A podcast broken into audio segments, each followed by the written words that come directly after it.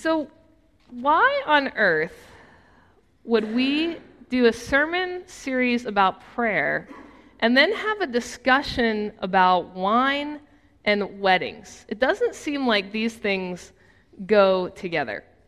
And it's not like this particular passage seems to have a whole lot of prayer going on, at least not the way that we understand prayer and a very formal, traditional understanding of it. There's no indication in this passage that anybody went off to a secluded place. There doesn't overtly appear to be any formal address to the Almighty. We don't see a "Dear God" in this passage. We also don't see an amen, so it's hard to tell that things have come to an end. So why would we study this, and where exactly is the prayer in this passage? Well, it comes in verse 3 when we read, "When the wine gave out, the mother of Jesus said to him, 'They have no wine.'" Well, how on earth does the statement, "They have no wine," become a prayer? Well, for starters, Mary is talking to Jesus, God in the flesh. So even without a formal address, we have a conversation going on with God. And Mary is simply stating a fact. They're at a wedding. The hosts have run out of wine. Now, I'm Italian, so I understand the gravity of this issue. You cannot have an event and run out of wine. But all seriousness, why is this an issue? What does it really matter? And is it really worthy of bringing this before God? Because it's just wine, and it seems like such a first-world sort of problem. Well, it appears that running out of wine is a personal concern for Mary, and it may have been, as some scholars speculate, that Mary was actually at this wedding serving in some kind of like wedding coordinator capacity, or that she was possibly related to the bride and the bridegroom. And so for whatever reason, she felt some sort of personal responsibility to make sure that these details were covered. Well, weddings in those days were very long affairs, sometimes up to a week long. Very little worth celebrating in those days. Remember that the people are still under the oppression of the Romans. And so when you had an event like a wedding, people relished the opportunity for a little bit of celebration, a little bit of joy, in an otherwise pretty miserable day-to-day existence. So the wine runs out too early in this celebration, and to not have wine had the potential to bring great shame on the family. And even in an extraordinary circumstance, under the Jewish law, you could be sued for running out of wine because it was a breach of the hospitality covenant. So can you imagine that? Getting sued for not having enough wine. My family yesterday went to a fish fry and got the invitation. The invitation says fish fry on it. Well, can you imagine what it would have been like for the hosts of this event to have a fish fry and in the first 15 minutes run out of fish? That's not the deal. That's not what's supposed to happen. If you're going to have a fish fry, you got to have enough fish. So what do you do? What do you do in that situation? Well, most of us are going to try to figure it out for ourselves. We're going to try to use our own resources. We're going to run to the grocery store. We're going to borrow some from a neighbor. We're just going to figure it out. But what happens? What happens when you run down every lead and you still come up empty? When your back's against the wall, you are out of options, then what do you do? Well, for whatever reason, that's where Mary must have been when she said these words to Jesus. And I have to confess that when it comes to this story, I think I'm a little bit of a nosy Nelly on this, because I want to know why. Why did we run out of wine? Whose responsibility was it to make sure that it was there? Why didn't they plan to have a reserve? And who was it that drank too much, too soon, too fast, that now there's nothing? Because see, when things don't go as expected, many of us, we start asking a ton of questions after the fact. And if we can't find a factual answer, well, we just tend to mirror that Mary doesn't seem to be inclined to share any of the juicy details about how this whole situation went awry. Maybe it's because it was Mary's fault. Or maybe it doesn't matter. Because in the scheme of eternity and in the immediacy of this crisis, does it really matter how we got to this point? Is that going to change anything? One of the clearest memories that I have about my sister's car accident was meeting with the state trooper the day after she died. And he gave me some really clear instructions, some coordinate points on where to go on a very long, empty stretch of a North Carolina highway somewhere between Greenville and Raleigh.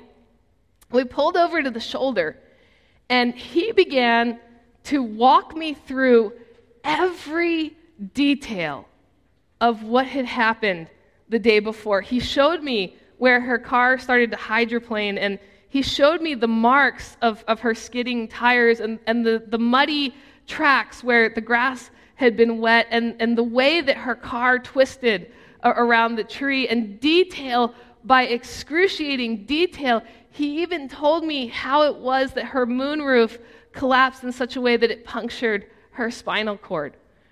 And at that time, it seemed so very important to me and my family. We wanted every detail of what happened to her. But then, after being covered with detail after detail, something happened. Even knowing all of those details, even knowing how we got to this place, and signed the release papers. And that's when it hit me so hard that it didn't matter how it is that we got to this point. It didn't change the reality that my baby sister was gone. There are no details from the past that are going to change our present reality, whatever that reality may be. And a lot of times when we go into prayer, we go in with a full-blown explanation of how we got into this current situation. And sometimes we do that because we're going to make excuses for ourselves. You know, and I see that a lot with health. When people end up in the hospital, they have a heart attack, and it's like, dear God, I was going to eat well tomorrow, but there was a party today. And it's almost as though we have to justify what we did to make it make sense to God. And sometimes we try to do it in a way that tells God, you know, I'm not really responsible for this. Things have been beyond my control. Let me show you all the other people who are responsible for what happened. But Mary didn't go this route. John does not record the conversation with Jesus as her saying, Jesus, can you believe what idiots those two are that they didn't get enough wine? Who has a wedding and doesn't have enough wine? Maybe they couldn't afford it, Jesus. I bet their parents didn't help out. And just between you and me, Jesus, I saw that Andrew and James, they could have lightened up a little bit on the Merlot. But Mary doesn't say any of that. None of that. All she says is, they have no wine. And sometimes the most honest and the most sincere thing that we can say is, I need you. To go into detail, it's not really necessary. It's not as if God wouldn't already know the details are, what the details are. And there is a 100% chance that he knows the details with a 100% accuracy that the rest of us do not have. If you go back to the text, you'll notice that this exchange between Mary and Jesus takes a really interesting twist. And Jesus said to her, "Woman, what concern is that to you and me? My hour has not yet come." His mother said to the servants, "Do whatever he tells you." Now, usually when we study this text, we all want to get caught up in what Jesus said. My hour has not yet come. What does that mean? What's going on there? But today, just for today, I want you to hone in on what Mary said and what Mary did. Mary makes this request of Jesus. It is a factual statement. They have no wine. Mary and Martha made a similar statement when Lazarus died. My brother has died. It doesn't matter which language you're translating to or from. These factual statements all translate the same way. God, I need you. So Mary makes this simple statement. It's a simple prayer. And then, watch what she does. She lets it go. She lets it go. She said what she needed to say, and she lets it go. She literally gives it over to God. When Jesus responds, albeit with a response that seems a little bit strange to our ears, Mary doesn't flinch. She had the opportunity to reclaim her problem. Oh, well, Jesus pushed back a little bit, so it's my problem now. I'll take it back. But she doesn't do that. And that's actually what so many of us do. We'll pray about it. Of course, we'll pray about it. But as soon as we hit amen, we immediately start trying to work it out for ourselves. That's what we do. And not Mary. Instead, she just turns around to the servants and she says, do whatever he tells you to do. Mary has complete faith in Jesus, that he has heard her, that he will answer her prayers. She's not going to carry that burden any longer. She has completely given it over to Jesus. Now step back for a moment and remember the situation that Mary is in. She is mid-wedding reception. The guests are all there. Everybody's gathered. Everybody's waiting. We are at the bottom of the ninth inning. You are at your last batter with a third out to go. This is it. Of all the things that Mary could have done, she opted in that moment to have a holy conversation with God. This is serious. This is a serious, serious conversation. This is not a wishful thinking prayer. This is not a someday my prince will come prayer. This is my back is against the wall, and if there is anything, anyone who is going to redeem and save this situation, then I'm going to put all my chips on God. Many of us make it a point to be willing to give our burdens over to God. But the truth is, we're just as likely to quickly snatch them back when we don't get the exact answer as quickly as we were hoping for. It's almost like God becomes our insurance policy. You know, in case we can't really do it for ourselves, at least we threw a prayer out there, and God will probably come through for us. But I want you to consider how this is unfolding. Mary's simple prayer reveals a tremendous faith. Often, the less that we say, the more we communicate. And sometimes I think that we want to talk longer just so that we can talk ourselves into something, or because there's a part of us that really doubts that God has clarity about what we're asking for. So we just talk just to talk. Mary, instead, she put her need out there, and she refused to take it back. I think that's the hardest part for a lot of us who are followers of Jesus. We're too quick to take it back. If you're going to give it to God, give it to God. Just give it over to him. Because we don't want to believe that if we put our prayer request out there and we hang on long enough, that God's patience is going to run out. So I don't want you to think of it as a game of divine chicken, that we're trying to outweight God on this. God is going to answer our prayers. But Scripture does tell us that we can take anything before the Lord. And if it's going to bring glory and honor to him, he is going to answer that prayer request. And we have every reason to believe that God's going to do that because Scripture is filled with stories of God constantly coming through. One of the things that's so intriguing about this story is that Mary did not say this. She didn't say, they want wine, and she didn't say, they need wine. All she said was the fact that they have no wine. That's just a statement of the current situation at hand.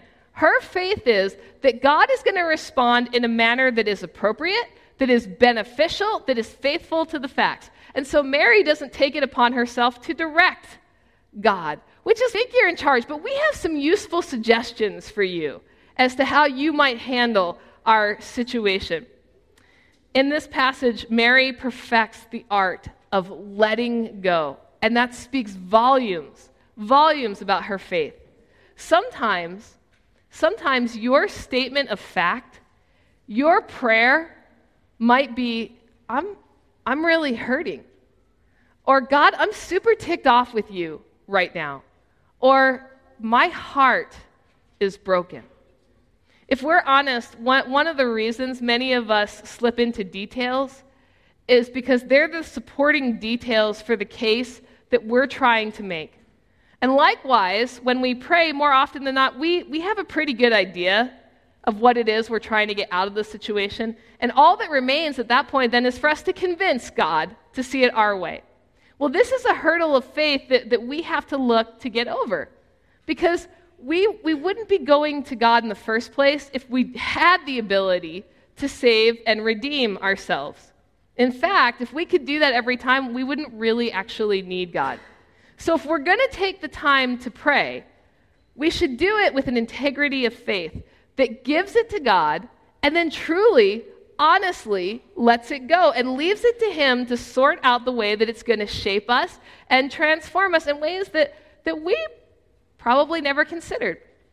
By knowing who you are speaking to, understanding how good our God is, being thankful for what you have, you grow into a place where you can come to this part of prayer with a spiritual maturity. That's why each week in this series, we add just a little bit more.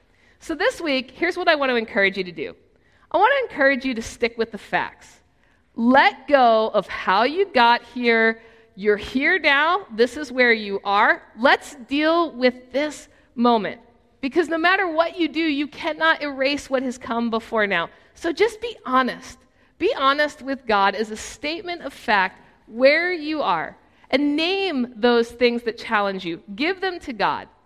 If it is a burden on your heart and your life, you let them go. And then you let God handle it. Because sometimes it may turn out exactly the way that you wanted, just the way that you had planned it. But most likely, it's going to turn out far, far, far better than you ever imagined. Let's pray together. God, sometimes we think we have to justify, we have to explain. Sometimes we think that we have to give you tons of details. Sometimes we just want to hear ourselves talk. So help us. Help us to stick with the facts, even if those facts are hard to hear and hard to bear. And then give us the strength to fully let them go. Once they are out there, once they have been spoken to your ears, Lord, let us have the faith to let them go and to let you do what you are going to do in a faithful and wonderful way. In your name we pray. Amen.